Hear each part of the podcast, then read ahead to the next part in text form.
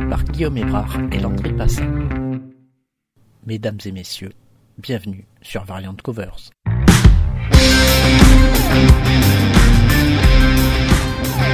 Et salut tout le monde, bienvenue, bienvenue.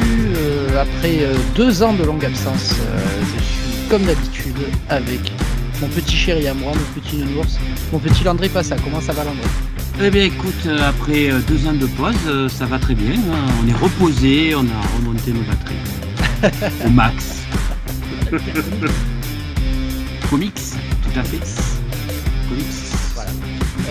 alors on voulait, comme je voulais surtout remercier pour, ce, pour vos messages de soutien que j'ai eu pendant deux ans. Euh, petite explication, euh, parce qu'il y en a qui me demandaient des explications. En fait, qu'est-ce qui s'est passé? Je suis tombé malade. Euh, ce que je viens dans les détails, oui, j'ai perdu mes, mes reins, mes deux reins. J'avais plus la fonction de mes deux reins, donc j'ai décidé de m'arrêter parce que je n'arrivais pas, de toute façon, puis j'avais pas trop la tête à ça. Et et du coup, euh, du coup, voilà, la, pendant ma pause, il y a eu longue réflexion. Est-ce qu'après je voulais continuer? Est-ce qu'après voilà, jusqu'à il y a peut-être un mois, euh, je voulais plus continuer. Et puis euh, et puis euh, l'œil attendrissant de Landry m'a fait revenir en fait dans le dans le game. Et puis voilà, j'ai décidé de de reprendre l'aventure Variant Covers avec lui et avec un autre animateur que vous, connaissez. Vous, avez fait, vous avez eu deux émissions avec lui, avec Nico, qui sera là pour la prochaine émission qu'on prépare. On devait préparer l'émission numéro 1 aujourd'hui et en fait, euh, bah, il est malade. Donc, euh, donc on n'a pas pu. Donc, on a décidé avec Landry de faire cette petite émission zéro, euh, ce qu'on faisait un peu avec, avec Corona Comics à l'époque. Et puis, et puis voilà, on va vous faire une petite, un petit conseil de lecture pour Noël. Et puis voilà, en tout cas, merci à tous, ça va mieux. Euh, j'ai été greffé donc euh, en mars dernier, euh, tout va bien.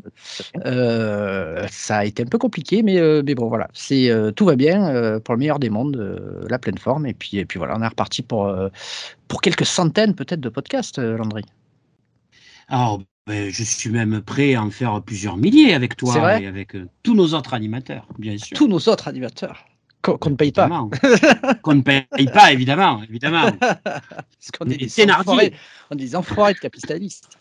Exactement, exactement, tout à fait.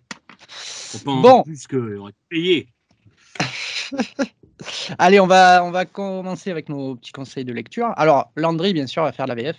Et moi, euh, ayant repris le train de la VO, je vais euh, m'occuper un petit peu de la VO. Donc, euh, c'est une émission qui se fait sur le pouce là. Hein. On a su qu'on ne faisait pas l'émission il y a à peu près, je sais pas, une demi-heure, trois quarts d'heure. Donc, voilà. Euh, donc voilà, hein, vous pardonnerez les petites erreurs. je pense à un certain auditeur. voilà.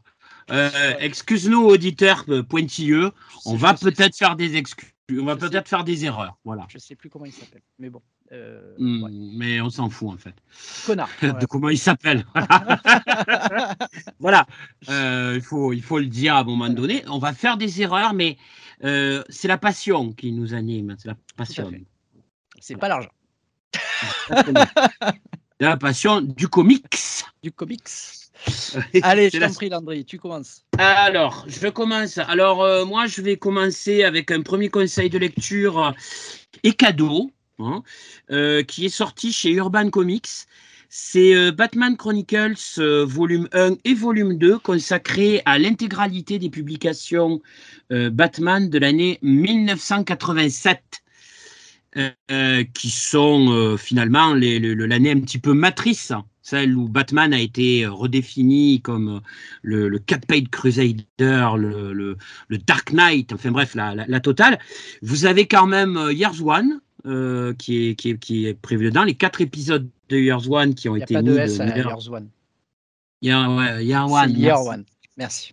One. Non, mais il faut débuter dans de bonnes conditions, si tu veux. Il faut débuter dans de bonnes conditions. Je mets des S de partout. Je continue. J'en ai stocké deux ans. J'en ai stocké pendant deux ans, mon cher.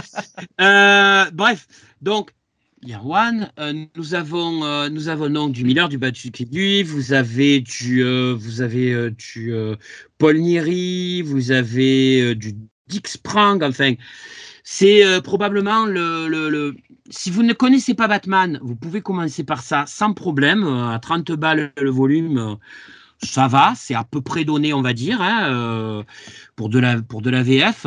Il y a beaucoup d'épisodes qui sont inédits en français, qui étaient inédits en français jusqu'à maintenant. Donc, euh, très bon achat. Très, moi, je, très bonne lecture. Euh, vous retrouvez dans les meilleures conditions. Vous avez même le petit marque-page intégré. pour, c'est vraiment le top. D'accord. Ouais, ouais. Alors, à toi un peu. Dis-moi un peu. Alors, moi, moi je, vais, je, vais, surtout parler donc, du côté de la VF. Alors, je ne sais pas vraiment si c'est des cadeaux que vous pourrez vous faire, ou de la VF, moi, de la VO, pardon. première erreur. Non, deuxième erreur avec ton, euh, ton Years One. Merci. Euh, alors, je vais parler un petit peu de la VO. Alors, euh, euh, qu'est-ce que j'ai lu euh, J'ai lu. Ah oui, voilà. Euh, je pense que ça, on en reparlera un peu mieux avec, avec Nico. parce qu'après, en fin d'émission, je vais vous dire ce qu'on a prévu pour les, petites émissions à côté de, de l'émission Vancouver. Star Enge de Liam Sharp. Alors, Star Enge, c'est quoi? C'est une espèce de. Il faut pas, pas envie de vous spoiler vraiment. c'est une espèce de, de révision de, de, la légende arthurienne très euh, dark fantasy, euh, science-fiction en fait. alors on se dit oui, bon voilà, c'est un c'est une espèce de truc classique, révision. Et en fait, non. L'intérêt, c'est que Liam Sharp a intégré son scénario dedans et a intégré plusieurs styles graphiques dedans. Euh, alors on a son style, euh, son style crayonné, son style euh, fait un petit peu à, la tablette graphique. C'est vraiment étonnant comme, œuvre. C'est pour public. Si vous le lisez en anglais, c'est pour, pour public expérimenté quand même. Je le conseille pas aux jeunes lecteurs VO. Euh, parce que c'est quand même c'est riche en dialogue, c'est riche en histoire, euh, c'est euh, torsadé, enfin voilà. Mais en tout cas, rien que pour l'expérience, je, conseille vivement Star Enge. je pense que Liam Sharp y a mis tout son cœur, c'est vraiment son projet, Liam Sharp qui, prépare depuis depuis pas mal de temps. donc en fait, la première partie de Star Enge, c'est en cinq volumes, en fait en cinq numéros. Je pense que Delcourt le compilera en, un seul gros volume. donc c'est la, la partie donc s'appelle Book One, euh, Dragon and, the, Dragon and the Boar. Voilà. Donc, euh, donc le dragon et le sanglier. Euh, enfin, je crois que boar c'est sanglier. je crois bien. Donc, donc voilà, je conseille à tout prix Star Enge et rien que pour, pour récompenser et pour soutenir ce fabuleux artiste qui est Yam Sharp, euh, qui est fabuleux et qui en plus est d'une gentillesse. Mais alors, euh, je discute un petit peu sur Facebook avec lui. Euh, c'est un mec toujours disponible pour ses fans. C'est, il a mis tout son talent dedans et vraiment, je, le conseille vivement. Voilà. D'accord. C'est un peu dans la veine de, de Camelot 3000 en fait, dans la légende arthurienne revisitée. C'est un, un, peu moins c'est un peu plus personnel que Camelot 3000 en fait. D'accord. Voilà, c'est très personnel. C'est vraiment inspiré des légendes arthuriennes. Hein. Attention, hein, donc il y a les personnages, machin et tout. Je peux pas trop en parler parce qu'il y a une histoire de voyage dans le temps, de terre parallèle. Il y a mmh. vraiment, si, tu es fan de science-fiction, voilà, je pense que ça va plaire forcément. Euh, par contre, voilà, c'est un public, c'est pas de la science-fiction. Euh, euh, pour les millennials, quoi. Tu vois, c'est vraiment, euh, voilà, c'est de la bonne. Ça me rappelle euh, l'époque Metal Hurlant, tu vois, la bonne époque. D'accord. Tu vois, la bonne époque okay. Metal Hurlant, la bonne époque de 1000 AD. voilà. voilà. Ça me rappelle un peu le, tu vois, le. Enfin, ça me rappelle, non, ça me rappelle pas ça graphiquement, mais si tu veux, dans l'esprit, c'est un peu dur à, situer, mais ça me rappelle le l'époque Pat Mills, tu sais. voilà, ouais. voilà. Oui, c'est la, la SF très riche, quoi. Voilà, c'est ça. C'est hyper riche. Donc, euh, c'est de la SF, Dark Fantasy. C'est vraiment génial à lire. Voilà. Ah ben écoute, tu vois, je saisis la Dark Fantasy au bon. Et euh, moi, je vais vous présenter un deuxième euh, reco. Toujours pareil. moi, c'est vrai que c'est plus des albums qui sont beaux, qui sont cadeaux, qui sont. Vous avez, vous connaissez Elric de, de Michael Moorcook. Et euh, vous avez Delirium qui a publié euh, la BD de Roy Thomas, euh, ah. Michael T. Gilbert et Percy Craig Russell, qui est un monument là aussi justement de cette de de cette dark fantasy euh, très métal hurlant hein, de l'époque. D'ailleurs, dans les dessins, euh, les planches de dessin sont magnifiques. Donc, Elric, volume 1, Elric de Mendy Bonnet qui est donc le premier volume. Il y en a d'autres qui sont prévus. Alors, Delirium, euh, c'est un éditeur qui fait des, ouvrages de qualité, comme on dit. euh, ben oui, non, mais il faut le dire, ils font du financement participatif généralement pour leur, pour leur bouquin. Donc, euh, quand on fait du financement participatif et qu'on est un éditeur, on n'a pas, intérêt à se, on pas intérêt à se planter. Là, en l'occurrence, on a des planches qui sont restaurées avec des couleurs, euh, avec des couleurs euh, absolument magnifiques, puisque c'est une BD qui avait été faite, si je ne dis pas de bêtises, à la, peinture directe. Donc, euh, D'accord. Donc, ça, les, éditions des années 70-80 de ce genre de BD ne rendaient pas du tout honneur au, matériel d'origine, à la planche d'origine. Là, on est sur quelque chose de magnifique. Donc, c'est un très beau cadeau. C'est un très beau cadeau et euh, une très très bonne lecture euh, de qualité. Est-ce que, est que tu as lu, bah, je, tu vois, je, prends le truc au bon, le, les quatre tomes de Elric euh, en franco-belge? Non, je ne l'ai pas lu. Je ne sais pas si tu vois de quoi je parle, alors je ne me rappelle plus de l'équipe. voilà. c'est absolument génial aussi. Hein. Ah oui, non, voilà. c'est. Bon, mais... De toute façon, tout ce qui est Elric voilà, Elric, c'est l'autre, c'est l'autre série presque, on va dire, euh, euh, un peu. C'est une série sœur pour moi de Conan. C'est-à-dire, j'ai toujours. ce que j'allais dire. Je les ai toujours mis entre parallèles. C'est-à-dire, pour moi, il y a Conan le barbare et puis il y a Elric. Les adaptations BD sont, euh, sont souvent de qualité dans les deux cas. Donc, je dis beaucoup qualité ce soir. bref. D'ailleurs, le, le, dessinateur de, ce Elric, la version franco-belge, mmh. c'est Robin Reicht, euh, qui est suisse, il me semble. Et il a dessiné un volume de Conan aussi. Euh, oui, oui, oui, Alors, l'édition, bon, ben, on va faire une petite digression. L'édition franco-belge de Conan, euh, hein. c'est du top, hein, c'est magnifique. c'est super bien. Et surtout, comme il y a une ambiance qui est différente en fonction de la personnalité des auteurs à chaque fois, on ne tombe pas sur le petit reproche qu'on peut faire parfois avec du Conan très formaté, noir et blanc, Buscema, euh, euh, comme, comme beaucoup d'auteurs après l'ont fait parce que l'influence de Buscema est énorme dans la dans les versions américaines. Là, on a chaque fois son auteur qui amène son univers. Donc il y en a qui sont vraiment, il y, a des planches qui sont magnifiques. Tu les, tu les arracherais presque de l'album, tu les collerais au mur, tu aurais des, aurais des, aurais des tableaux de maître. Donc c'est vraiment à lire aussi. Voilà, on l'avait pas euh, prévu. Bah tiens, je, je bah, j'avais pas prévu moi non plus, mais je, je vais parler de bah, d'un Conan que j'ai lu d'ailleurs, tiens, il y a pas longtemps, il y a, mhm. qui est sorti en 2022, mais il y a déjà quelques temps là. C'est euh, c'est les derniers Conan de Marvel. Ah. Euh, c'est euh, la donc la dernière saga, c'est King Conan. Mhm. en six numéros et c'est absolument génial. C'est écrit par Jason Aaron et c'est dessiné par Mahmoud Assar, Asrar, je sais plus. Mhm. Euh, donc Mahmoud Arsar, euh, putain, j'arrive pas à le dire. Asrar, on l'aime. Euh, voilà, on l'aime. Mais on l'aime beaucoup quand même. C'est un dessinateur absolument fantastique. le scénario, c'est quoi? C'est bah, bien sûr quand bah, Conan vieillit, il est roi, hein, ça tout le monde le sait. mais il s'emmerde un peu, donc bah, il s'en va de chez lui. donc vu que c'est un galérien, son bateau s'échoue sur une île et là, là, il rencontre son ennemi juré, euh, Totamon. Et ils vont se battre ensemble contre une horde de, de, morts-vivants, oui, en gros. Euh, et qu'est-ce qui va se passer de là? Il va y avoir des flashbacks sur pourquoi Conan est parti, comment Conan est parti. Donc il y a une histoire avec son fils, euh, qui est Conan, tout simplement, qui s'appelle Conan 2. Hein. il l'appelle Con dans le, dans le, dans le, la BD. Et en fait, c'est cette histoire-là qui est vraiment importante et c'est mmh cette histoire-là qui est vraiment très touchante. Et c'est très, très touchant. C'est super bien écrit. Jason Aaron, il a. je m'identifie bien à ses écrits parce qu'en fait, il a.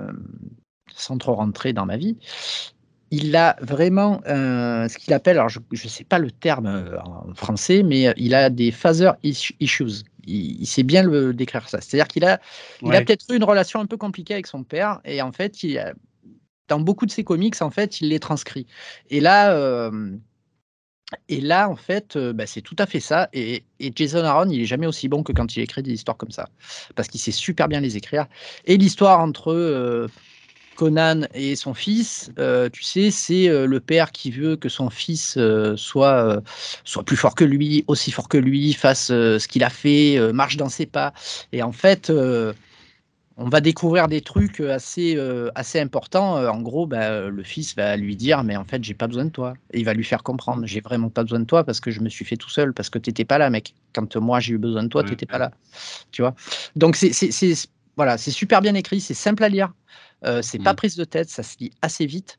Et c'est le principal quand vous lisez du Conan, quoi. C'est que tout soit sensible, pas non plus hyper compliqué, mais riche. Et, et que ce soit beau. Et d'ailleurs, je veux, voilà, je voulais vous parler d'un truc. Conan va revenir en fait, c'est parti de chez Marvel, mais vous savez, une histoire de droit avec les Conan là, et en fait c'est Titan Comics qui récupère les droits. Alors je sais pas s'il récupère les droits ou enfin bon bref.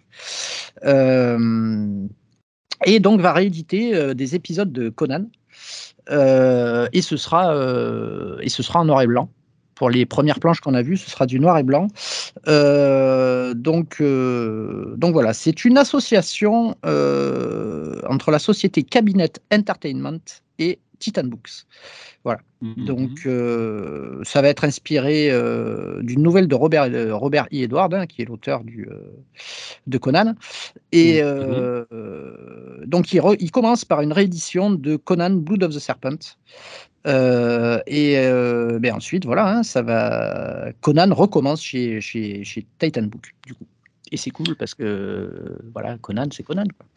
Bah, de toute façon, euh, on préfère, une, préfère un monde avec Conan le barbare publié en BD plutôt que euh, certaines périodes où euh, le personnage avait quasiment disparu, il n'y avait quasiment plus de publication. bon, c'est vrai que par contre, ça avait l'air d'être quand même un, joyeux.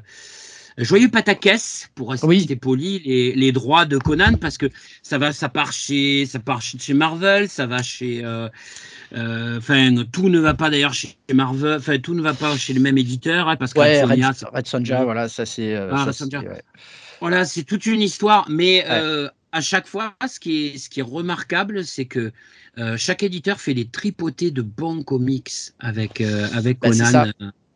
C'est ça. Et alors, en plus, tu vois, Conan, ça a été un, un personnage. Alors moi, franchement, j'ai été le premier à râler, à dire mais putain, ils font n'importe quoi, Marvel. Ils l'ont fait euh, venir dans les, euh, chez les Avengers. Avec le titre Savage Avengers. Là, il y a une conclusion. Hein, il, y a le, il, y a le, truc pourquoi euh, Conan ne, ne, réapparaîtra plus, enfin, est apparu dans ces Savage Avengers et ne réapparaîtra plus. Donc, il y a une conclusion de l'histoire de Conan chez Marvel qui est assez énorme. Mm. Enfin, assez énorme. Ouais. Il y en a qui vont se dire ouais, mais bon, quand on, on, on, connaît le personnage et tout ça, on se dit putain Marvel, ils ont encore quand même un peu des couilles, quoi. Et, euh, et voilà. Donc, euh, même, euh, même Conan chez les Vengeurs, c'est vraiment bien. Ça respire les années 90 en plus. Et puis, ouais. c'est cool. Bah, en fait, je pense que le personnage même de Conan en BD, c'est une. Enfin, il y a une histoire avec Marvel qui, qui, est plus intense qu'avec avec n'importe quel autre éditeur qui, qui, l'a fait après. Hein, chez Dark Horse, c'était bien. Je suis d'accord, c'était bien, mais enfin, je veux dire, c'était le passage justement là, après Marvel, après 30 euh, ans de Marvel, quoi, à peu près. Bon, les, le, je, pense que c'est une série qui est euh, difficilement. Euh, enfin, quand on pense Conan, on pense Conan de Marvel. Même s'il ah, y a d'autres éditeurs qui ont fait des choses absolument géniales. Hein, on, pense surtout au schéma, quoi. Voilà. Voilà, donc c'est vrai que c'est particulier, Conan. Je crois qu'il y, y, a vraiment un côté historique euh, avec Marvel qui, qui transparaît. Alors, j'ai pas fini, moi, les, les, les, les, les Savage Avengers. Mais euh, je vais finir, hein, je, je, finirai, je finirai, ne vous en faites pas. Mais je sais que, bon, euh, effectivement, euh, on aurait pu croire que c'était un projet cynique, euh, commercial et tout ce qu'on voulait. Et en fait, non.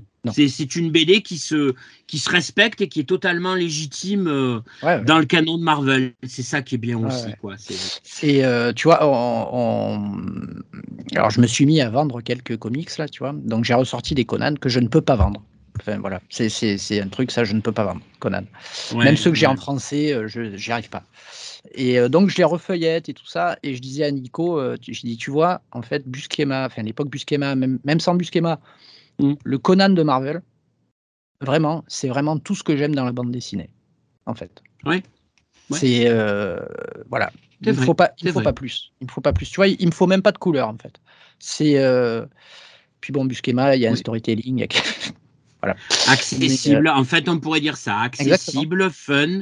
Et, euh, et, finalement, et malgré tout, c'est vrai, dans les prolongements, dans les développements des personnages, c'est quand même souvent très profond et, et, et pas idiot. C'est ça. Donc, euh, euh, le rêve, quoi.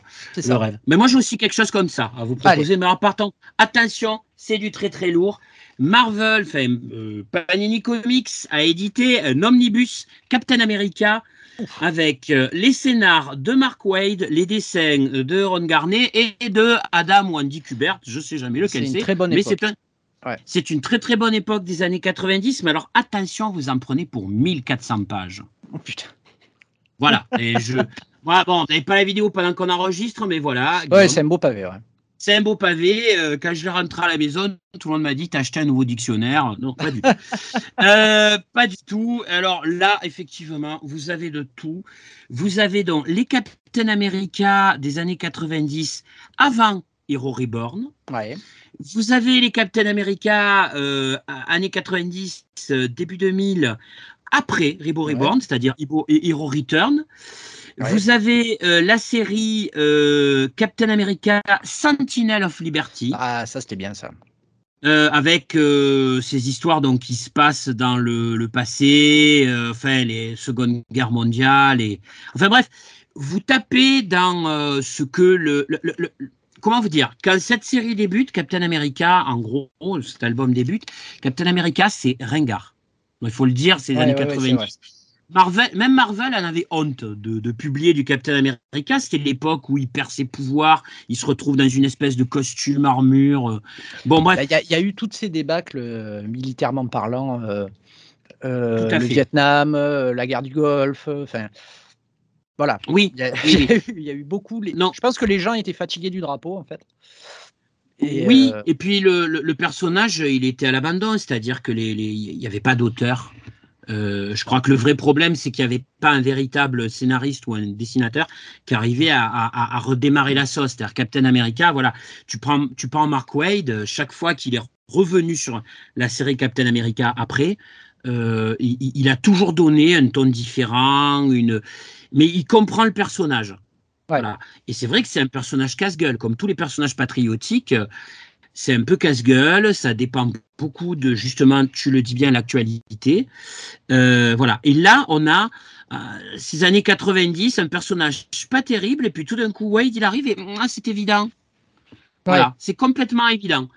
son histoire évidente à tel point que, bon, euh, c'est spoiler alerte, ça risque de. On, en reparlera peut-être dans un autre podcast. Euh, quand les, la, parenthèse Hero Reborn se, se, se, referme, on revient chercher l'équipe euh, euh, Mark Wade, Ron Garnet pour relancer à nouveau la série. Donc on a, on a d'ailleurs dans, ces, dans, ces, dans, cet album, on l'a puisque on a la césure avec les derniers numéros de Captain America, donc jusqu'au 454. Et puis euh, après, on reprend euh, numéro 1 euh, voilà, de, la, de la série, disons, de 98. enfin, voilà. Donc, c'est le Captain America d'avant 2001. Ouais. Aussi, ça, c'est important. mais c'est en même temps, le Captain, en même temps Captain America. Enfin, évident, super, fun, et, et puis c'est voilà, puis il y a du lourd. Alors là, c'est vraiment le cadeau. Si vous avez le budget, euh, le prix est quand même assez élevé, je crois. Je l'ai payé plus d'une centaine d'euros. Mais, mais alors, quel kiff, quoi. Là, vous avez, euh, vous avez un bel objet. Par contre, c'est dur à lire, hein, tenir au bras. C'est un beau bébé. Voilà. Mais euh, voilà, les années 90, une, des nombreuses séries des années 90 qui ont revitalisé un personnage. D'accord. Très bon conseil de lecture. Et ça coûte combien tout ça? Ou alors celui. Je t'ai dit, une, comme, comme je viens de le dire, je crois une, un peu plus de 100 euros. Ah, excuse-moi, j'ai pas. Non, non, mais c'est, j'ai pas les, j'ai pas les prix, mais euh, j'ai pas les prix devant moi puisque maintenant ils mettent des codes. Hein, euh. mais voilà, c'est un peu cher, mais c'est un beau cadeau que vous vous faites ou que vous faites à quelqu'un que vous aimez beaucoup. D'accord. Eh oui. Euh, moi, je vais vous parler d'une série Image, une toute nouvelle série Image, Euh, qui m'a mhm. vraiment euh, marqué. Alors, dès que j'ai vu les premières images, j'ai voulu lire ça. Euh, ça s'appelle Bloodstained Teeth. Alors, Bloodstained Teeth. Alors, en ce moment, je ne sais pas ce qui se passe. Il y a un petit peu, il y a un petit peu un renouveau des vampires là. Chez, chez, surtout chez Image en fait. donc Bloodstained Teeth, vous l'aurez compris, c'est c'est un un comic book pardon, de, de, vampires. Hein. Euh, sauf que c'est un petit peu original. Alors, c'est euh, scénarisé par Patrick Reynolds euh, et, dessiné par Christian Ward. Christian Ward, c'est assez particulier comme style, hein, attention. Mais, mais ça vaut vraiment le coup. Et en fait, l'histoire, c'est quoi? C'est l'histoire de Atticus Sloan, qui est un vampire. On apprend plus ou moins, alors là aussi, hein, je vais être un petit peu vague hein, sur le début du, du comic book, euh, on apprend qu'en fait, il y a deux sortes de vampires. Hein. Il y a euh, ceux qui sont, euh, qui sont maîtres vampires, nés vampires, et il y a des sortes de succubes, en fait. Donc, c'est des gens qui ont été vampirisés. Et ça, c'est plus ou moins toléré, mais c'est mal vu dans la communauté vampire, en fait. Donc, ce type-là, Atticus Sloan, en a, en a créé beaucoup de vampires, en fait, mais vraiment beaucoup. Euh, mmh c'est un petit peu ses, enfants, entre guillemets. Quoi. Mais souvent, il y avait, euh, il y avait des, euh, il y avait un but à ça en fait. C'était soit pour sauver la vie de quelqu'un ou parce que quelqu'un lui a demandé tout simplement. Enfin bon voilà. Et ses enfants entre guillemets, il y a une espèce de caste vampirique de maître vampire qui lui dit bah écoute, tu vas tuer tes enfants ou soit on va s'occuper de toi, mais par contre tu vas bien bien souffrir quoi je, grossis un peu le trait. Hein. Et mmh. du coup, ben, euh, chaque euh, comic book, euh, enfin pour l'instant, parce que je crois qu'il n'y a eu que 5 ou 6 numéros, s'attarde sur un de ses enfants et, et, comment il va les tuer en fait. Donc c'est assez. Alors, le scénario peut paraître simpliste, je pense que ça va s'étoffer. Je crois que je suis en retard de un ou deux numéros, mais le graphisme est absolument exceptionnel. C'est-à-dire que Christian Ward arrive à, a créé son propre, euh, sa, son propre univers euh, à partir de, euh, de son dessin et de sa couleur surtout. C'est des, couleurs très flashy en fait. Très flashy mais ternes. C'est ça qui est très bizarre et, et très attirant. Et je conseille vivement bah, pour ceux qui lisent de la VO ou euh, pour ceux qui vont le lire en VF. Hein, je pense qu'ils sortiront les mhm. cinq premiers numéros. Là, là, ils sont un petit le, le, comic book a été un petit peu en pause pour préparer le trade paperback. C'est ce qu'ils font chez Image. Ils sortent 5-6 premiers numéros. Après, ils font une pause d'un ou deux mois. Ils sortent le TP. Et si le TP s'est bien vendu, ça continue. Donc euh, là, je pense que le TP s'est bien vendu. Donc, euh, donc voilà. Et je conseille quand ça sortira, je conseille vivement, vivement l'achat de Bloodstained Teeth parce que c'est une œuvre originale sur les vampires. Voilà. Bon, ouais, voilà. Bah, c'est vrai que bah, c'est bien parce que on a eu la, période où il y avait des zombies absolument partout. C'est bien que les vampires reviennent. Ouais. C'est bon, voilà. Euh, on a fait, on avait fait dans le temps, il y a très très longtemps, une excellente émission sur Crimson, vieux comics, cher à notre cœur. Euh, alors moi, bon, moi je vais, euh, je vais passer à une, un, conseil de lecture. J'ai 30 ans de retard à peu près dans le conseil de lecture que je vais prendre. C'est Next Man euh, de, John Byrne.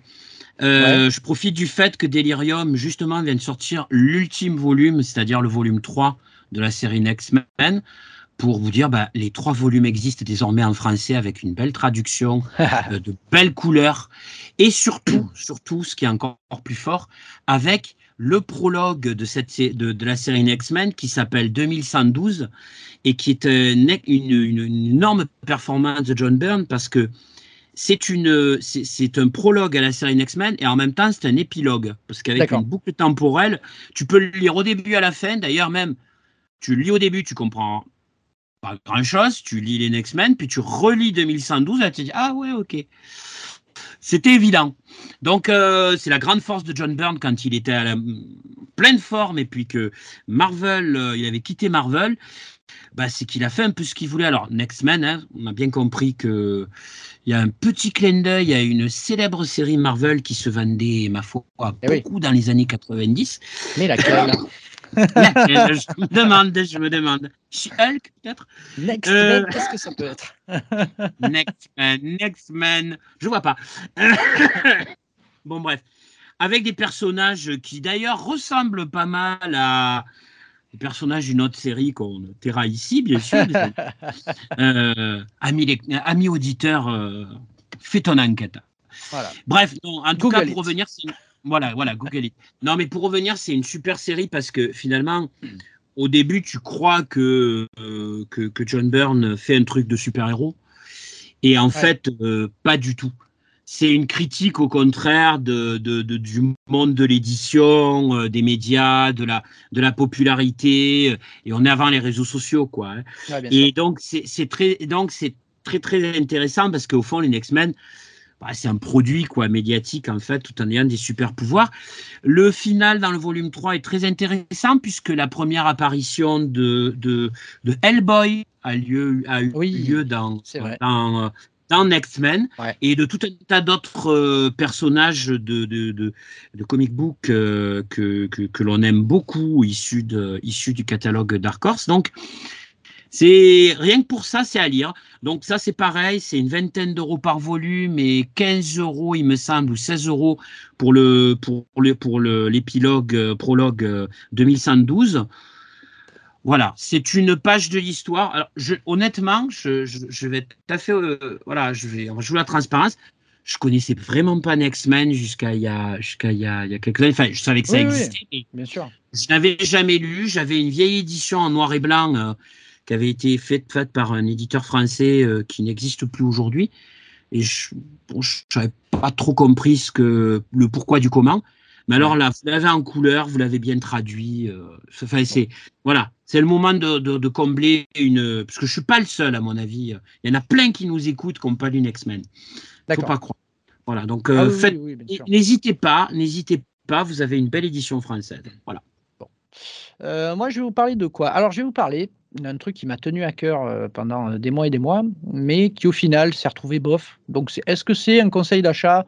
C'est plus un conseil de non-achat, en fait, pour aller plus vite. Euh, c'est le retour de ce cher John Romita Jr. sur, sur Amazing Spider-Man. Alors, bon, disons que pour moi, John Romita Jr., c'est pas vraiment le problème.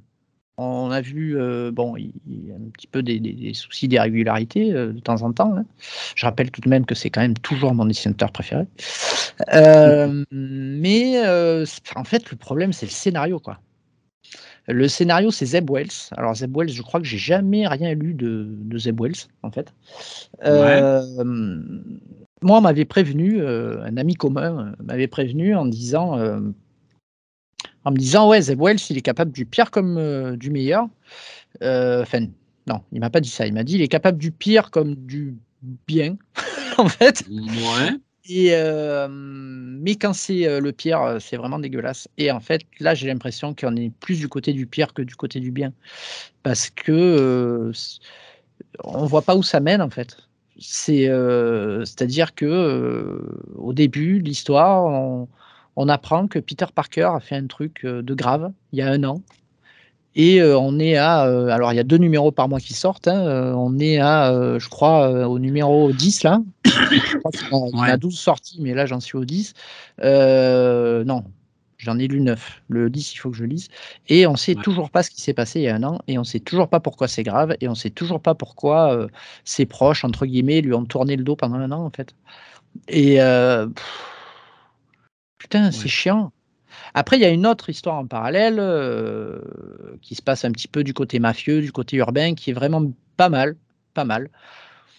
Mais euh, ça veut parler du relationnel aussi entre Norman Osborn et Peter Parker. Alors Norman Osborn qui revient un petit peu du côté des gentils, des machins. C'est, ça me fait pas le l'effet euh, Straczynski ou même Dan Slott que ça m'avait fait à l'époque. Tu vois. Alors, euh, je ne veux pas dire de bêtises sur Zeb Wells. Euh, dans mes dernières lectures un peu aux de, de Spider-Man il y a 2-3 ans, hein, euh, il y avait eu une histoire où il redéfinissait un petit peu les, relations entre Jameson et, et, Peter Parker. Et, notamment avec des, des, révélations sur l'identité secrète, enfin bon, qui, qui était plutôt sympathique parce que extrêmement humaine. D'accord. Mais Zeb Wells, c'est un, un, auteur qui euh, euh, fait de l'humain, mais par contre, souvent au niveau super-héroïque, c'est parfois un peu plus compliqué. C'est pas tôt, hein. Voilà. Voilà, je, je, crois me souvenir aussi qu'il avait signé quelques épisodes de World the Duck qui étaient, qui étaient pas mal. D'accord. Je, je veux pas dire de bêtises. Alors oui, alors attention, hein, euh, niveau relationnel, niveau humain, euh, c'est vrai que c'est quand même assez bien écrit. Faut pas, voilà. pas lui jeter la pierre là-dessus. C'est bien écrit, les dialogues sont bien écrits.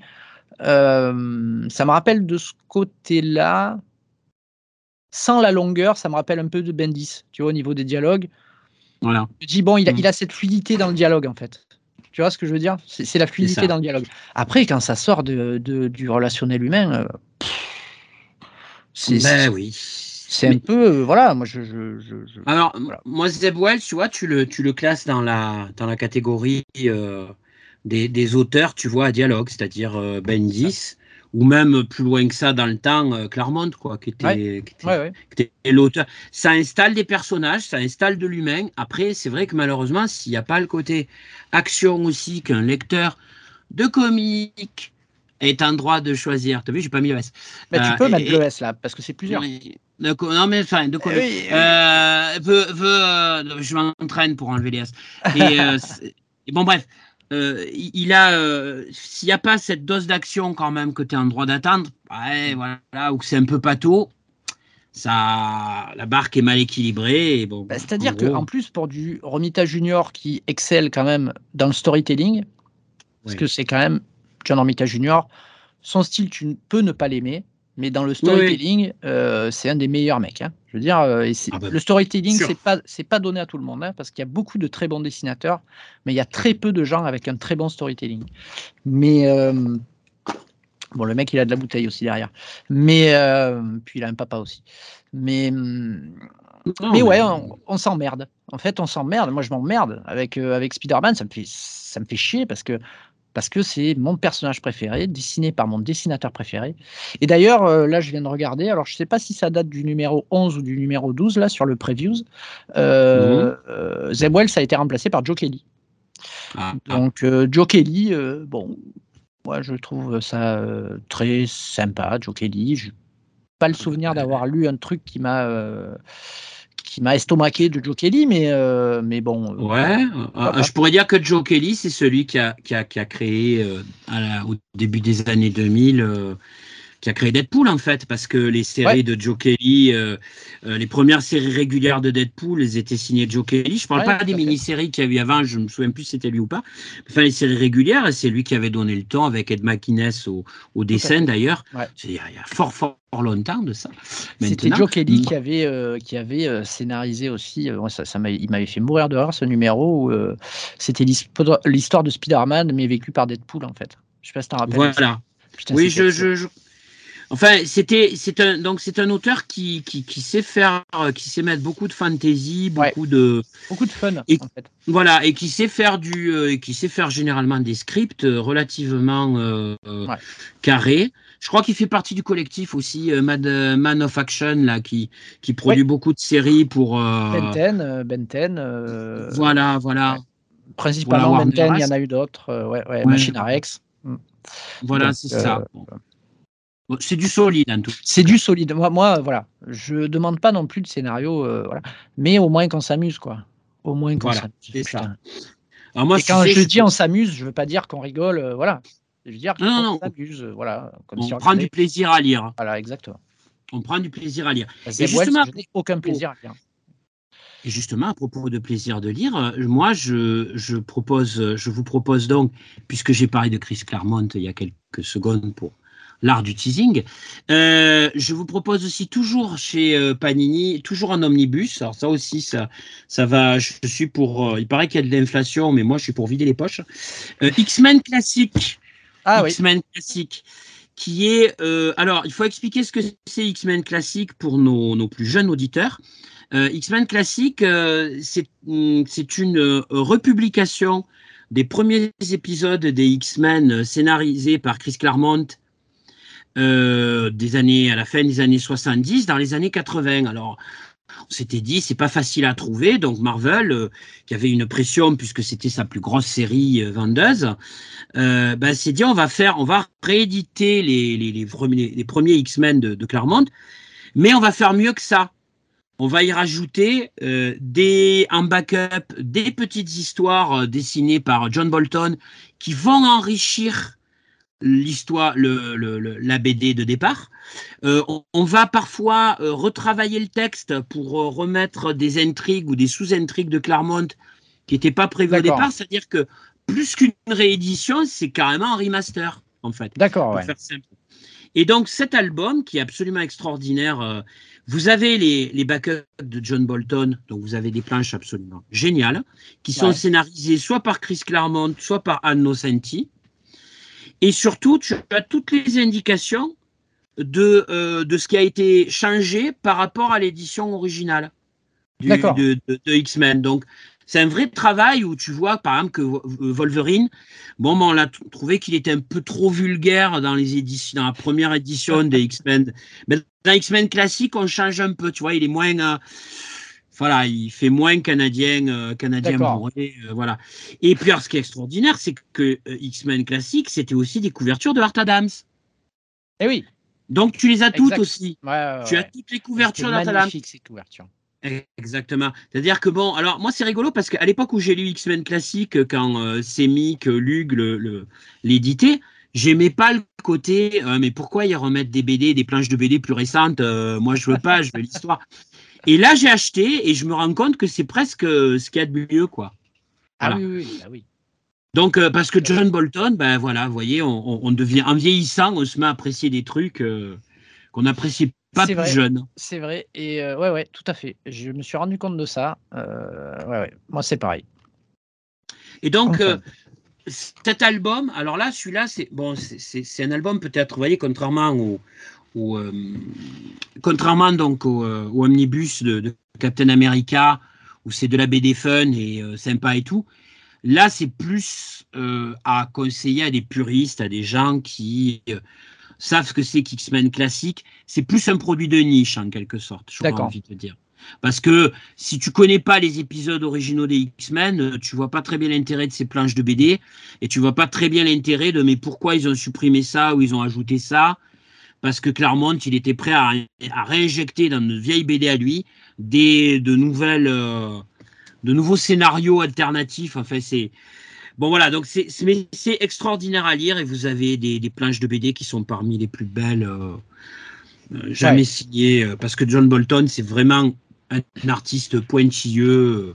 Donc euh, voilà, ami esthète, connaisseur, connoisseur, même j'ai envie de dire à ce, connoisseur à ce niveau-là. X-Men classique, c'est vraiment une bonne pioche et Là, pour le coup, il faut des fois dire, parfois, euh, bon, Panini Comics, ils prennent pas trop de risques. Euh, voilà, on produit du Blade, on sort un album de Blade quand il euh, y a un truc sur Blade ou du oui, Shield bon, quand il y a du Shield. C'est du marketing, hein. C'est du marketing. Mais là, ça, il n'y a aucun marketing pour ce truc. -là. Non, non, bien sûr. Bien sûr. Voilà. Donc, et, et, et c'est un produit qui est, qui est magnifique. Donc, euh, profitez-en si vous avez les sous ou que vous aimez quelqu'un très fort et que vous voulez lui offrir un beau comics. Euh, voilà. Un, un, beau comics, pardon. euh, voilà. Euh, c'est mon style, on n'y échappera pas. Mais Alors, voilà. Ok. Bon, moi, euh, bah, moi, ce sera ma dernière recours, en fait. Ouais, moi, j'en ai encore une, pareil. Voilà, tu vois, t'as vu comment c'est quand même c'est quand même beau. Hein euh, oui, parce qu'on vous rappelle qu'on ne se concerte pas avant de faire nos. Exactement, exactement. Euh, alors moi, ce sera euh, du Batman, le, le, le, Batman Beyond the White Knight de Sean Murphy. Donc c'est le troisième volet, la troisième partie en fait de, ouais. du Batman de Sean Murphy. Hein. Donc il y a eu mmh. Batman White Knight, Batman White Knight Chronicles, qui revenait un peu sur le passé de la famille Wayne. Et là, c'est Batman Beyond the White Knight, qui s'inscrit à l'époque de Batman Beyond. Donc je rappelle, hein, la saga White Knight, c'est une révision de l'univers de Batman. Euh, avec soi-disant un début, un milieu, une fin, hein, on verra à la fin. Hein. Ouais. Euh, la Beyond the White Knight, donc ça, c'est, euh, à l'époque de Batman Beyond, donc on va avoir un, un Bruce Wayne vieillissant qui, je ne vais pas spoiler pour ceux qui n'ont pas lu la deuxième partie, mais qui sort de là où il doit sortir. je ne sais pas si tu les as lus, toi, Landry. Tu les as lus? Alors, moi, j'ai lu White Knight, White Knight qui, était, qui était super sympa, j'ai trouvé. Je suis passé un peu à côté de la suite parce que j'ai eu peur à un moment donné. Du, il y a eu du succès, donc D'accord. on fait une série. Parce que White Knight, c'est autocohérent. Hein. Oui, tu tout à peux fait. le lire, euh, voilà. Tout à fait. Mais, euh, mais même White Knight Chronicles, tu peux le lire tout seul sans avoir lu le début. euh, Bah, bon, je me- bref. Bon, Euh, bref, je, voilà. je m'y plongerai. Et euh, donc Beyond the White Knight euh, prend place où donc euh, quelques années après la fin de, enfin même pas mal d'années après la fin de, de White Knight Chronicles. Euh, et il y a donc le personnage de Terry McGuinness qui est le, le Batman Beyond qu'on a connu au début dans la série animée. Et un Joker, pas vraiment de Joker, qui se trouve dans un endroit un petit peu inédit euh, dans l'histoire aussi. Je- J'aime vraiment pas spoiler, surtout que c'est une nouveauté fraîche, donc euh, je crois que c'est pas encore sorti en français, donc euh, donc voilà, j'ai pas envie Ouais. du tout de spoiler les gens. Euh, c'est juste très bon, c'est du Sean Murphy, euh, euh, scénario, euh, scénario très bon, euh, dessin impeccable. euh. Écoutez, euh, Sean Murphy, il n'y a rien à dire. hein, donc, euh, C'est Sean Murphy qui fait le dessin aussi de. Scénario et dessin, ouais, ouais, tout à fait. D'accord, ouais, ouais. et dessin, ouais, d'accord. Donc, euh, donc voilà, c'est du tout bon. C'est acheter les yeux fermés. Alors, autre- euh, bah, tu vois, pour conclure, acheter les yeux fermés, euh, encore une fois, on parlait de Spider-Man tout à l'heure en disant Ouais, alors Spider-Man, euh, il faut, faut, faut de l'action. Et puis, eh bien, je crois que Panini Comics nous a, nous a entendu. Ils ont euh, réédité en format intégral la série, attention, je prends ma respiration, Untold Tales of Spider-Man Ah, vieille série de 1995, 96, 97, 98 par Kurt Busiek, euh, dessiné par Pat Olive. Ouais. Et en plus, en plus, dans la première intégrale, ils te mettent les Amazing Fantasy euh, euh, 16, 17 et 18 qui étaient des qui étaient des qui étaient euh, de Kurt Busiek toujours mais dessinés par Paul Lee en euh, peinture euh, peinture directe et beaucoup de Mhm. numérique de l'époque mais qui était magnifique. Et alors qu'est-ce que c'est Untold Tales of Spider-Man? C'est tout simplement des histoires qui s'intercalent entre les premiers épisodes de Spider-Man par Stan Lee et Ditko. D'accord. Donc, euh, donc en gros, entre l'épisode euh, 6 et 7, eh ben, normalement, il doit y avoir ces histoires-là. D'accord. Alors, ce qui est intéressant en 95, c'est que bon, Spider-Man, euh, là aussi, un petit peu comme Captain America à l'époque, passe une période un petit peu creuse, Un peu dur, ouais. un peu dure. Euh, Je, je crois qu'on est à peu près à la même, on est un peu avant ou un peu après le, le, le clone. Alors en, saga du 80 clone. en, en 95, on est, euh, si je me rappelle bien, juste avant ou pendant, non, un peu avant, un an avant, je pense que, que Ben Reilly apparaisse. C'est Voilà. euh, quand il y a eu le, le renouveau de Spider-Man, on a décidé de, ça. de- de- de stopper les vannes Voilà. et, euh, et de par- repartir sur du frais. Et alors, ce qui est intéressant avec euh, Untold Tales of Spider-Man, c'est que justement, c'est aussi repartir sur du frais, mais différemment. Ouais. On reprend le Spider-Man canal historique. Mhm. C'est fun. Euh, Il y a de belles planches euh, avec beaucoup d'action, euh, des personnages assez charismatiques, bon, des ennemis qui n'existent pas techniquement dans le, dans le lore de Spider-Man, puisqu'ils Ouais. sont intercalés entre des, des albums. Donc il y a- y, des méchants inédits en fait. ah, il y a des méchants inédits, mais Ah, la quasi-totalité de, de, de, de Untold Tales of Spider-Man, alors, techniquement, c'est pas canon, puisque ça n'a jamais été recité, Ok, oui, ça n'a jamais été recité depuis. Mais, euh, Mais c'était une tentative. se passer, voilà. Voilà. Mais surtout, c'est ça, ça re- c'est le Spider-Man euh, fun, quoi. C'est-à-dire que c'est un gamin, euh, c'est un lycéen, euh, il a des problèmes d'argent, il se prend en photo pour payer le traitement cardiaque de sa tante, que si jamais elle apprend qu'il est Spider-Man, elle meurt sur le coup. Euh, bon, euh, au lycée, personne l'apprécie parce que tu comprends, c'est le nerd de service. euh, Bien sûr. Bref, on a, on a un Spider-Man euh, euh, qui était débarrassé de, de, de, on va dire, de, à l'époque, d'une trentaine, quarantaine d'années de publication. Bien sûr. On, on reprend le. oui, c'est-à-dire c'était du frais, ouais, ouais. c'était du frais, c'est-à-dire c'est du canal historique et comme Kurt Busiek est très bon pour les récits euh, comme ça, un petit peu, euh, j'aurais pas daté parce que c'est pas daté, mais euh, un peu nostalgique, tout en prenant des, éléments, tout en les faisant, euh, en prenant des éléments contemporains. Eh bien, ça donne une série qui est assez sympa, qui est pas très connue. Il va y avoir deux intégrales, donc la première c'est 95-96 et la deuxième, je crois que c'est 97-98. Ouais. Et vous aurez tous les épisodes. Alors bon, moi je, je conseille vraiment parce que euh, chaque fois que je feuillette ces, albums, je me rends compte à quel point Pat Olive est un dessinateur oh absolument extraordinaire.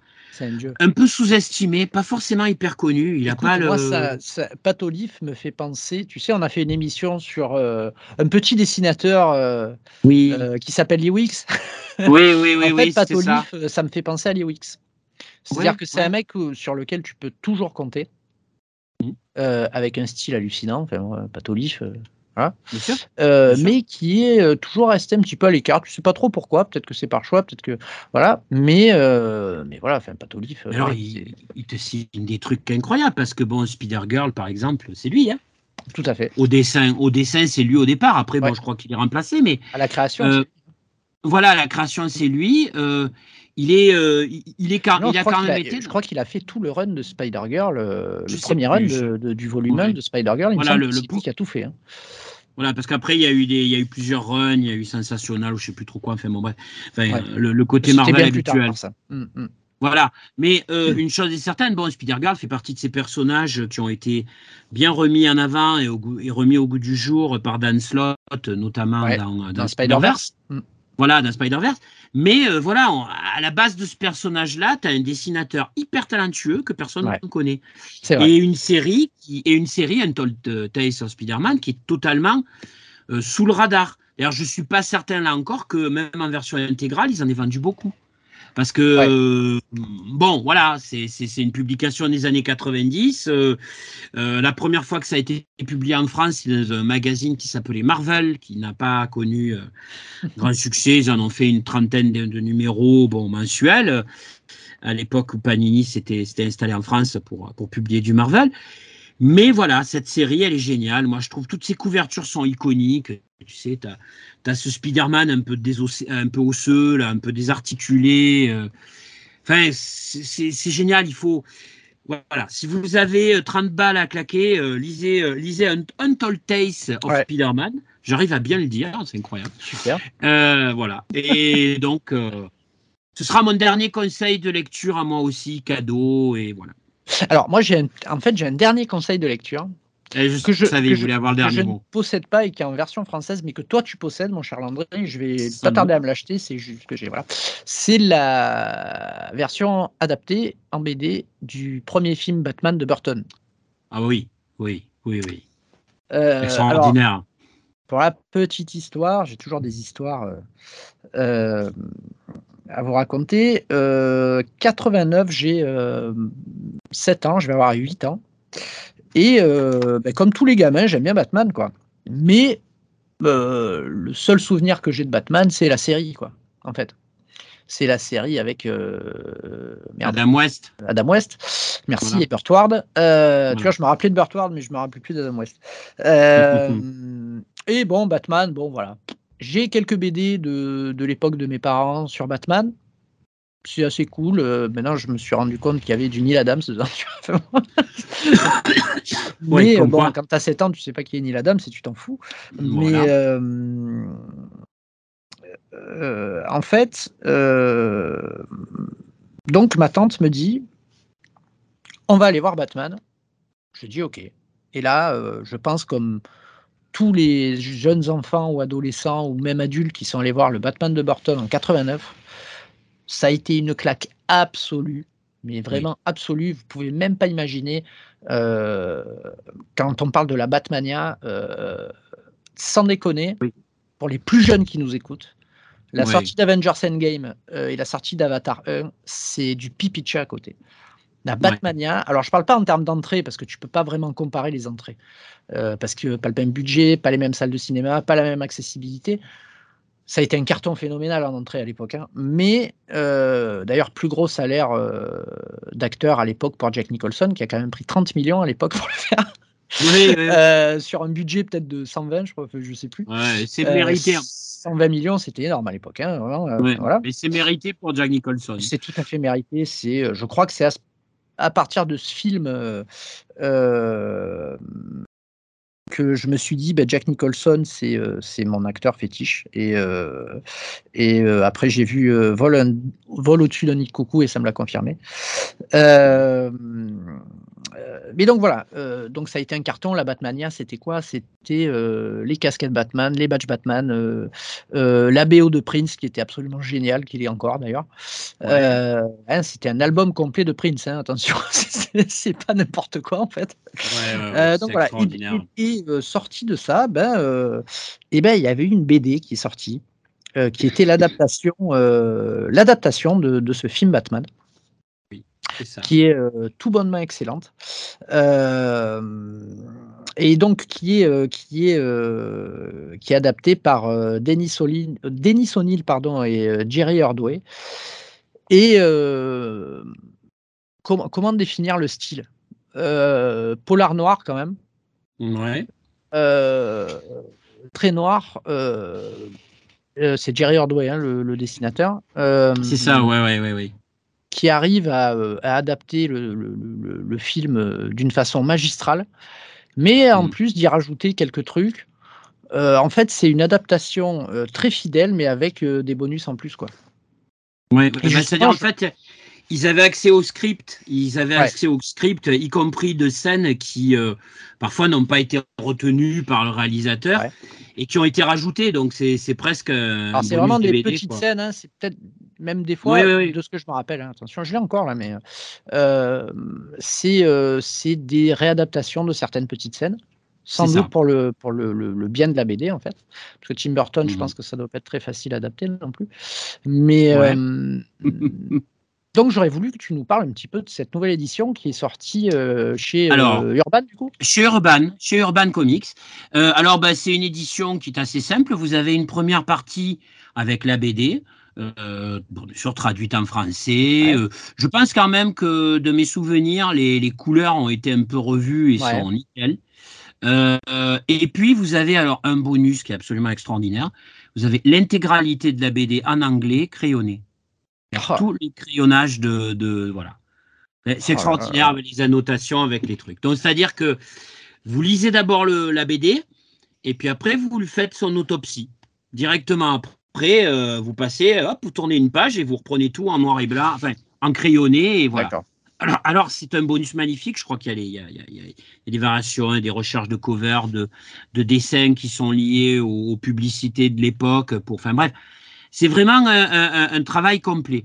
Et moi, je, vais vous dire, cette BD m'a fait, euh, m'a valu euh, une paire de claques euh, quand j'étais gosse. Donc, je peux le dire. Je sors du cinéma avec ma maman qui m'avait amené au cinéma. Et euh, je passe devant le marchand de journaux. Alors, marchand de journaux, je crois que c'était un top BD. Enfin, c'est pas, pas une édition cartonnée euh, suprême. Hein. C'était du, il me semble bien. Alors moi, c'était, non, non, c'était, moi, c'était vraiment une version cartonnée euh, franco-belge. Hein. Voilà. Bon, enfin bref, je, je, sais que je vois cette BD, donc je viens de sortir du film et bien sûr, la première chose que je fais, c'est achète-le, achète-le, quoi. Ah l'ambiance, l'ambiance du film. Ah et bon, ma mère m'a dit, mais pourquoi je vais t'acheter ça? Tu, tu viens de voir le film. et comme j'ai un peu insisté quand même en disant ouais mais euh, bon je me suis pris une paire de baffes euh, bon voilà. Donc du coup j'ai vengé mon honneur cette fois-ci avec cette édition d'Urban. Euh, mais bon indéniablement c'est un très très bel album. C'est vrai qu'on a tendance à pas se rendre compte de ce que c'était la, la Batmania des, des de 89 alors, en plus, il y en a eu deux films, parce qu'il y a eu celle de 66 aux États-Unis, pour, mais qui nous a pas touché à nous, hein, non, non. Euh, puisque bon, la, la, la, série télé est arrivée bien plus tard. Hein. Hein, moi, je, je, me souviens d'une chose de cette série euh, de, de, de, 66, c'est et vous comprendrez pourquoi le crime ne paie pas.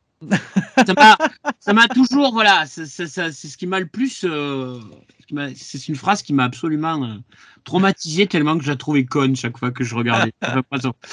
c'est une autre chose. Et, mais par contre, effectivement, Batman en 89 rentre dans le la pop culture mondiale, on va dire. Et, euh, et c'est vrai que beaucoup, je pense que beaucoup de passion de lecteurs de, de la tranche 40, une quarantaine d'années maintenant, bon, ils ont commencé avec ce film de Burton. Ouais. Et cette BD souvent après. Et alors d'autant plus drôle que cette BD, c'est un maître étalon de l'adaptation en film d'une bande dessinée, et que comme elle a eu quand même un assez gros succès, après, tous les films de super-héros avaient droit à leur adaptation Exactement. en BD, et c'était de plus en plus moche et de plus en plus ringard. Et, très noir. Et, voilà. Euh, c'était souvent moche et ringard. J'ai des souvenirs de Spider-Man en 2000 et quelques. Oui, C'était pas terrible, on va dire. Et d'ailleurs, fort heureusement aujourd'hui, ils ne le font plus. Les éditeurs ne le font plus parce que euh, quelque part cet album de, Batman c'est un un véritable album. si vous n'avez ah pas vu le film, pouvez le lire, vous lisez BD. C'est une BD à part entière. Et le, le, format justement, il est toujours en format franco-belge ou c'est les formats euh, euh non, format, format, comics, format comics. Plus, plus petit, plus euh, mais bon voilà. mais vraiment, j'ai envie de dire pour le pour l'amateur, c'est bonus, c'est extraordinaire quoi. Tu, tu, tu plonges dans le dans le coup de crayon brut ce qui fait, ce qui est, je crois, la, la, la, meilleure, la meilleure des façons de, de, découvrir un auteur et de découvrir une BD. Ouais. Et, euh, et, et, et, je recommanderais de voir que, que, que, les gens voient les, les Batman de Burton. Oui, bien sûr. Parce que ça reste des, des phénomènes. et puis, alors, le premier Batman, c'est du Batman, c'est du polar très noir, c'est c'est une petite foire au monstre, on va dire.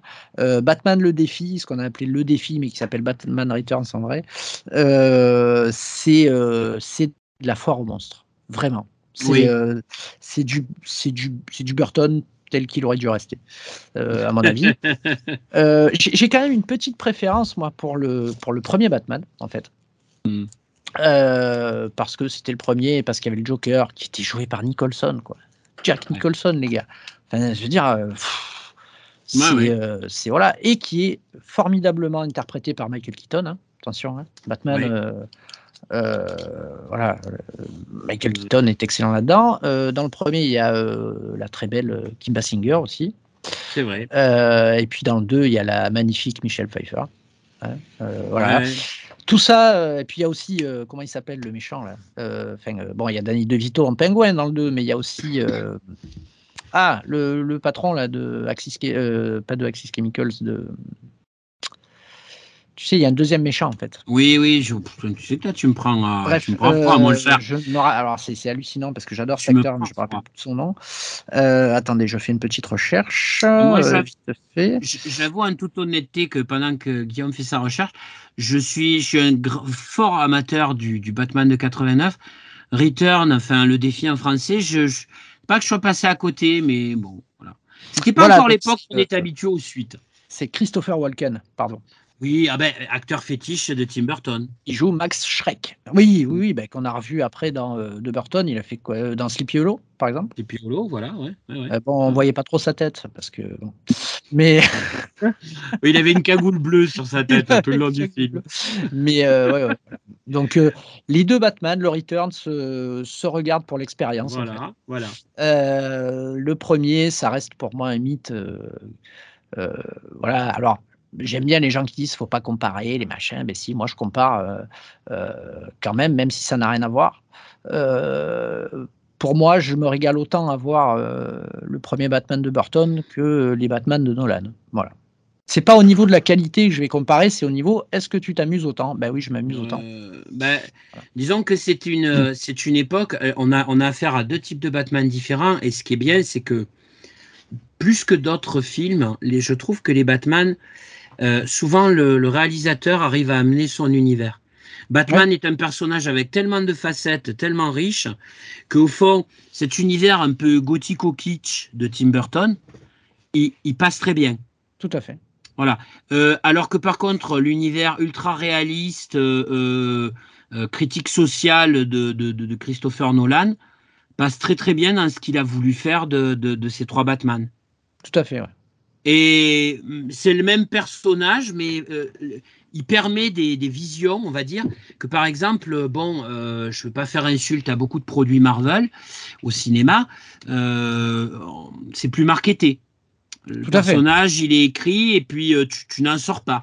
Là, Batman, c'est la possibilité de faire euh, mille et mille choses avec euh, finalement un Gus qui se met euh, un costume de chauve-souris sur, sur- pour aller combattre le crime. Il le porte souvent en dérision, ça, Tim Burton d'ailleurs, dans le, dans le film. Oui, oui, bien sûr. Euh, voilà, donc euh, il y, a- il y a ce côté en fait dans les films de Burton. Bon, on va, on va un peu parler hein, des films de Burton, c'est pas grave, on a Oui. le temps, c'est l'émission zéro, c'est freestyle. Voilà. Euh, quand je dis que le, le, le 2 en fait est une foire aux monstres, Batman en fait partie en fait. Dans le, Oui, oui. Voilà, c'est un monstre lui-même, vraiment. Dans, dans c'est très intéressant pour ça les Batman de Burton. C'est que Ouais. tu te rends compte que entre les méchants et les gentils, ben, il y a vraiment une limite qui est très mince. Il y a une frontière qui est très euh, très très mince et euh, c'est assez intéressant pour ça. Euh, en fait. Oui, oui. Alors, en plus, bon, ce qui est intéressant dans les Batman de Tim Burton, c'est qu'il y a des choses aujourd'hui, dans certaines scènes, qu'on ferait plus. Non. Par exemple, dans le premier, ce qui m'a, une scène qui m'a toujours fasciné, c'est quand euh, il se retrouve, euh, quand Batman se trouve accroché à un grappin là pour s'enfuir, je sais pas trop quoi, et qui tient dans ses bras euh, Kim Basinger, enfin Ouais. Vicky Wells, et qui lui demande son poids, Oui, et que elle donne son poids et le grappin, il avance, et le grappin monte pas. Et ouais. puis quand elle lui dit oh, peut-être un ou deux kilos en plus, hop, ouais. ça monte. Et ouais. Ça, ça aujourd'hui, tu vois, on va te dire ah, personnage féminin. t'as- Eh oui. Voilà. Alors que au fond, euh, ça participe totalement de cet univers un peu. On se moque quoi de. Ouais. on se moque en fait de tous les personnages, quoi, y compris même finalement du second rôle féminin qui est forcément une gonzesse blonde et qu'il va falloir sauver. Voilà. Avant la fin du film, il va falloir la ouais. Voilà. Et puis, et puis euh, euh, je reviens un peu. hein, Kim Basinger, quelle femme, quoi. Oui, oui, oui, non, bien sûr. Bien sûr, mais euh, euh, c'était c'était extraordinaire. Mais je veux dire, euh, voilà, en tout cas, euh, il y a un côté, euh, je, je trouve, il y a un côté très intéressant aussi à voir parce que c'est du cinéma comme on n'en écrit plus forcément aujourd'hui. ça c'est sûr. Moi, mon, mon, je crois que ma scène préférée du film, du premier, hein, c'est euh, quand euh, le Joker justement va rencontrer Kim Basinger. Ouais. Il est dans une galerie d'art où il y a un resto, euh, machin, et euh, il y a toutes les œuvres d'art. Il met, euh, il met la chanson de Prince, New King in Town, et il commence à massacrer toutes les œuvres. d'art. Ouais, ouais, ouais, ouais, ouais. Et c'est, c'est putain, c'est, c'est comment te dire, c'est très fuck you quoi. Tu vois, c'est très euh, société. euh, Ouais, ouais. c'est antisociétal et c'est, l'anarchie en fait. C'est ça, c'est ça qui est le, c'est, ça que Christopher Nolan essaie d'expliquer en deux heures et demie de film et que Ouais. euh, Tim Burton arrive à faire en cinq minutes. Et, d'ailleurs, euh, et d'ailleurs, Tim Burton, pour le coup, il est très en résonance avec l'actualité Ah oui. actuelle, hein, où tu as des gens qui vont dans les dans des, euh, dans, musées faire la même chose pour. Bon, enfin bref, c'est, il était en avance. Alors, c'est Christopher Nolan, bon, bah, c'est une critique sociale plus lourde. C'est lourd. C'est autre chose. C'est autre chose. Mais, euh, mais euh, voilà, moi, pour moi, Tim Burton, moi, ça reste, euh, voilà, c'est film de cœur là. Tu vois, c'est vraiment, il fait partie de mes films de cœur. Ça, je pense que ça fait partie, très honnêtement, hein, des films qui ont changé ma vie, parce que je pense que ça a participé aussi au fait que je lise des comics, comme tu Mhm. l'as dit. Oui. Et, et putain, à l'époque, tu, tu regardais des films de Tim Burton, les gens te regardaient d'un œil un peu bizarre en fait. Euh, juste avant, on était allé voir. euh, c'est vrai, ça, putain, tu vois, je viens juste de m'en rappeler, c'est dingue. Ma tante, m'a- mais, pourtant, donc du coup, ça devait être bien un an avant, un ou deux ans avant. Donc, je vais avoir Ouais. 5-6 ans, euh, m'a amené voir Édouard Main d'Argent, tu vois, Oui, oui. qui est quand même le film, le, pas le film le plus joyeux du monde, même si, euh, en fait, c'est un film très heureux et très joyeux. Mais, euh, mais de première, euh, première vue, c'est hyper noir. Les gens, ils- quoi, Bien sûr. Main d'Argent, tu vois. Mais on n'amènerait pas les gamins maintenant voir d'Argent. Euh, Non. Le plus, le, le plus creepy qu'ils sont allés voir, c'est Harry Potter. On, on- on le Donc, diffuse. Par contre, on le montre au lycée à ses élèves et il y a des, il y a des chocs, il y a des chocs esthétiques parce que ils ne connaissent pas aujourd'hui. Edouard d'argent, Et qui est pourtant un euh, film extraordinaire. Et puis on, on ne reconnaît plus vraiment euh, Tim Burton. hein. Depuis la planète des singes. euh, Ah, c'est autre chose, ça. C'est vrai qu'effectivement.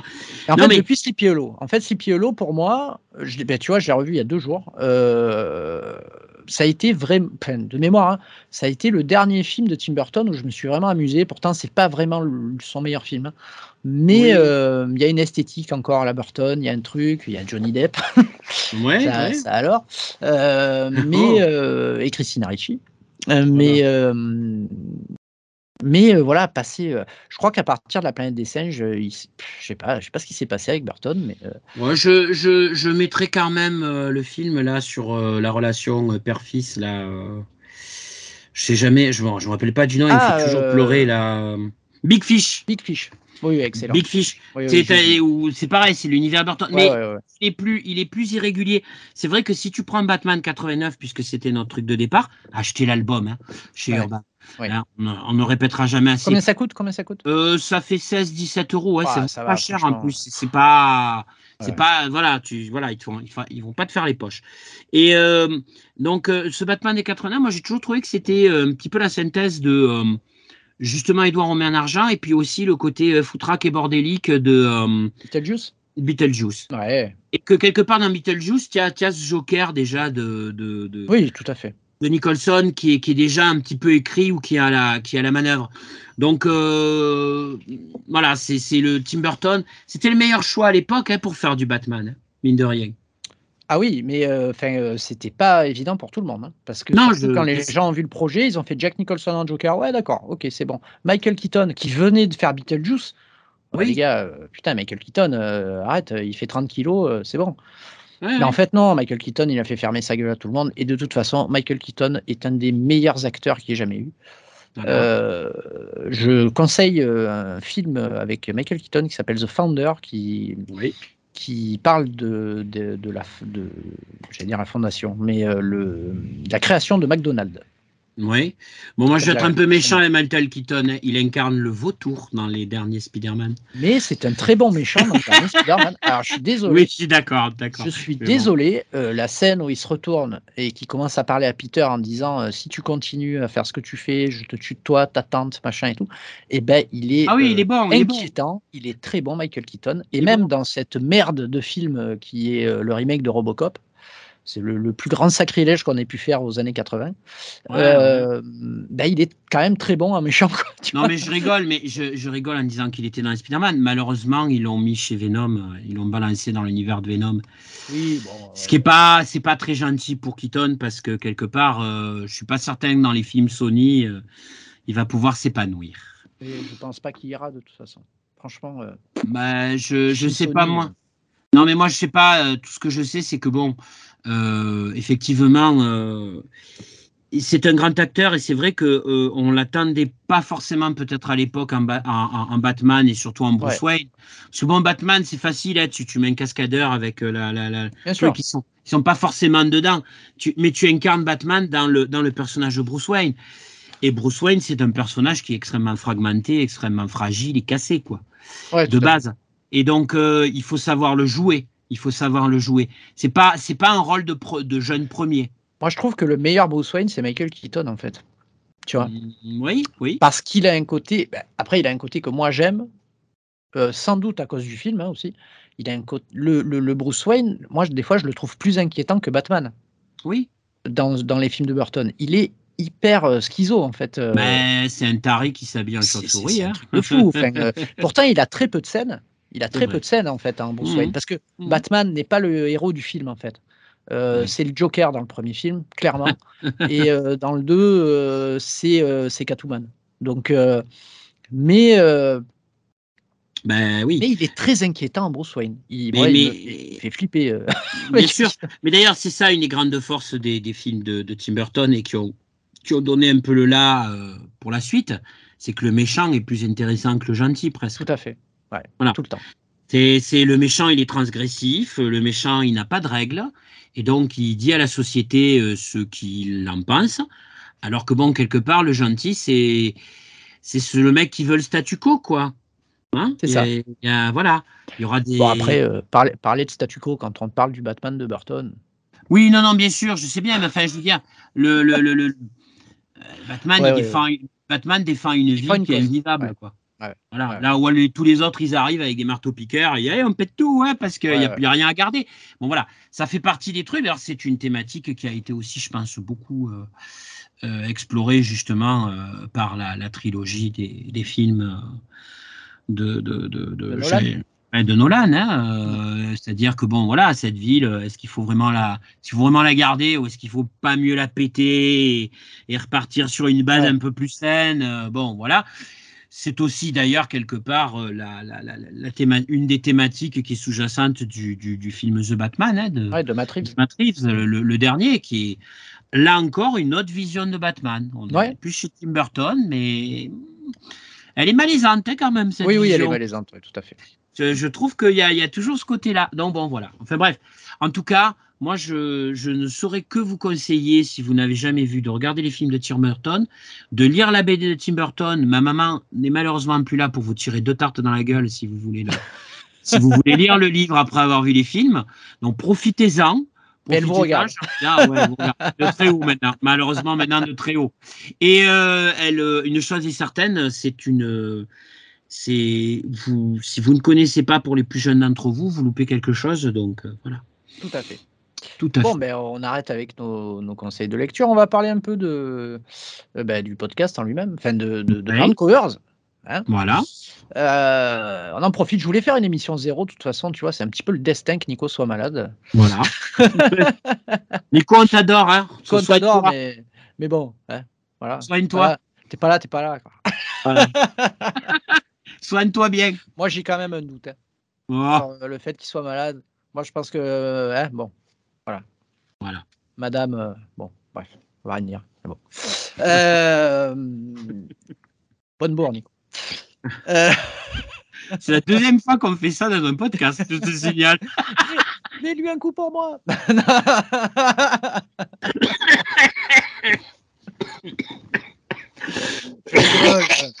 on est mort en direct, voilà, moi. Voilà. On, Vous aime, les, amis. Voilà. Euh, donc voilà, les... Putain, comment j'enchaîne, moi Donc, euh, donc, vous allez, euh, dans 15 jours, si personne n'est malade ou si personne n'a des envies euh, pressantes, vous allez avoir droit à la première émission, Variant Covers, numéro 1, qu'on doit faire depuis à peu près 3 ans. oui, oui, oui, elle était prévue. Euh, qu'on fait que repousser tout le temps. Bon, bref. et donc, vous allez la voir pratiquement deux ans pile poil. après le projet. Bah, après, après le projet et après la dernière émission qu'on a faite de Corona Comics, hein, c'était spécial Noël qui durait 3-4 heures, je sais plus. Euh, donc, euh, animé par euh, Nico Landry et moi-même. Ça va parler de Wildstorm, ça va être en deux parties. Donc, on va essayer de faire. Pas qu'on va essayer, on va faire une émission par mois. donc, ça va parler de Wildstorm, donc partie 1, partie 2, sans doute en janvier. et après, on partira, on verra un petit peu, un petit peu où. On, vous allez avoir des reviews VO concoctés par Nico et moi-même. Euh, Landry va continuer et finir son émission sur Jodorowsky. Il a intérêt maintenant, il a plus ah, Donc hein. l'émission va migrer de Corona Comics à euh, Vancouver.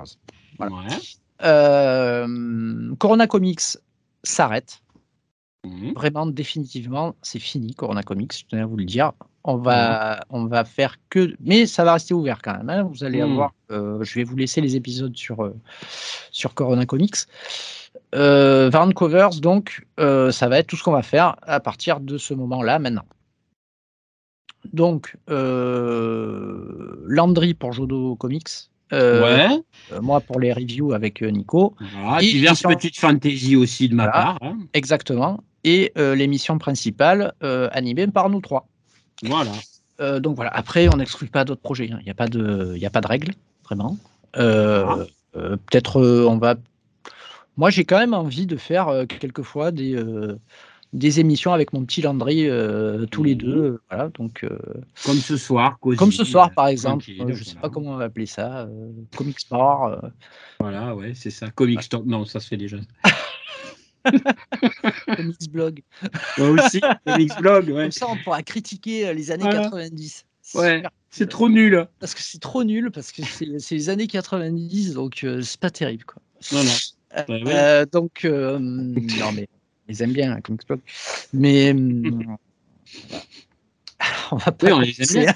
Ouais, on va pas commencer. Non, mais bon, non, c'est pas encore quel titre on va donner. euh, et puis, Voilà. puis voilà. Puis ça, tu peux le couper au montage. hein, Non. rien, moi, sauf les blancs ou, euh, quand il y a un P qui, un P qui part euh, Voilà. sans, sans prévenir. Donc, voilà. Mais Voilà. euh, donc voilà, on espère que bah, cette émission vous a plu. Bah, N'hésitez pas à envoyer des mails ou des petits messages sur Facebook, les réseaux Voilà. sociaux. On va essayer, je vais essayer d'étendre un petit peu le, le- le- la vue des réseaux sociaux. Alors, je vous avertis tout de suite, je vais pas faire du TikTok. Bon, faut pas déconner non plus. hein. voilà. Mais, euh, mais voilà, on va essayer de s'étendre un petit peu, en- même au niveau des podcasts. On va se mettre, je pense, sur Spotify. Enfin, voilà. Euh, euh, donc, euh, donc voilà, j'espère que bah, d'ici euh, 15 jours, 3 semaines, euh, vous aurez le plaisir de nous écouter pour notre première partie de Wildstorm. Ouais. Euh, bah, pile pour les, pour les vacances des fêtes en fait. Donc, euh, donc voilà, j'espère que cette émission vous a plu les amis. Euh, Landry, à très bientôt. Ouais. Moi, je dis que j'ai pris beaucoup de plaisir à la faire, ça. Donc, j'espère que vous aurez beaucoup de plaisir à l'écouter. Tout à fait. Euh, bah, bah, pareil. Allez, on vous dit euh, Allez. à plus. Et Allez, à on plus. Vous embrasse. À bientôt. Salut. Allez, ciao, ciao.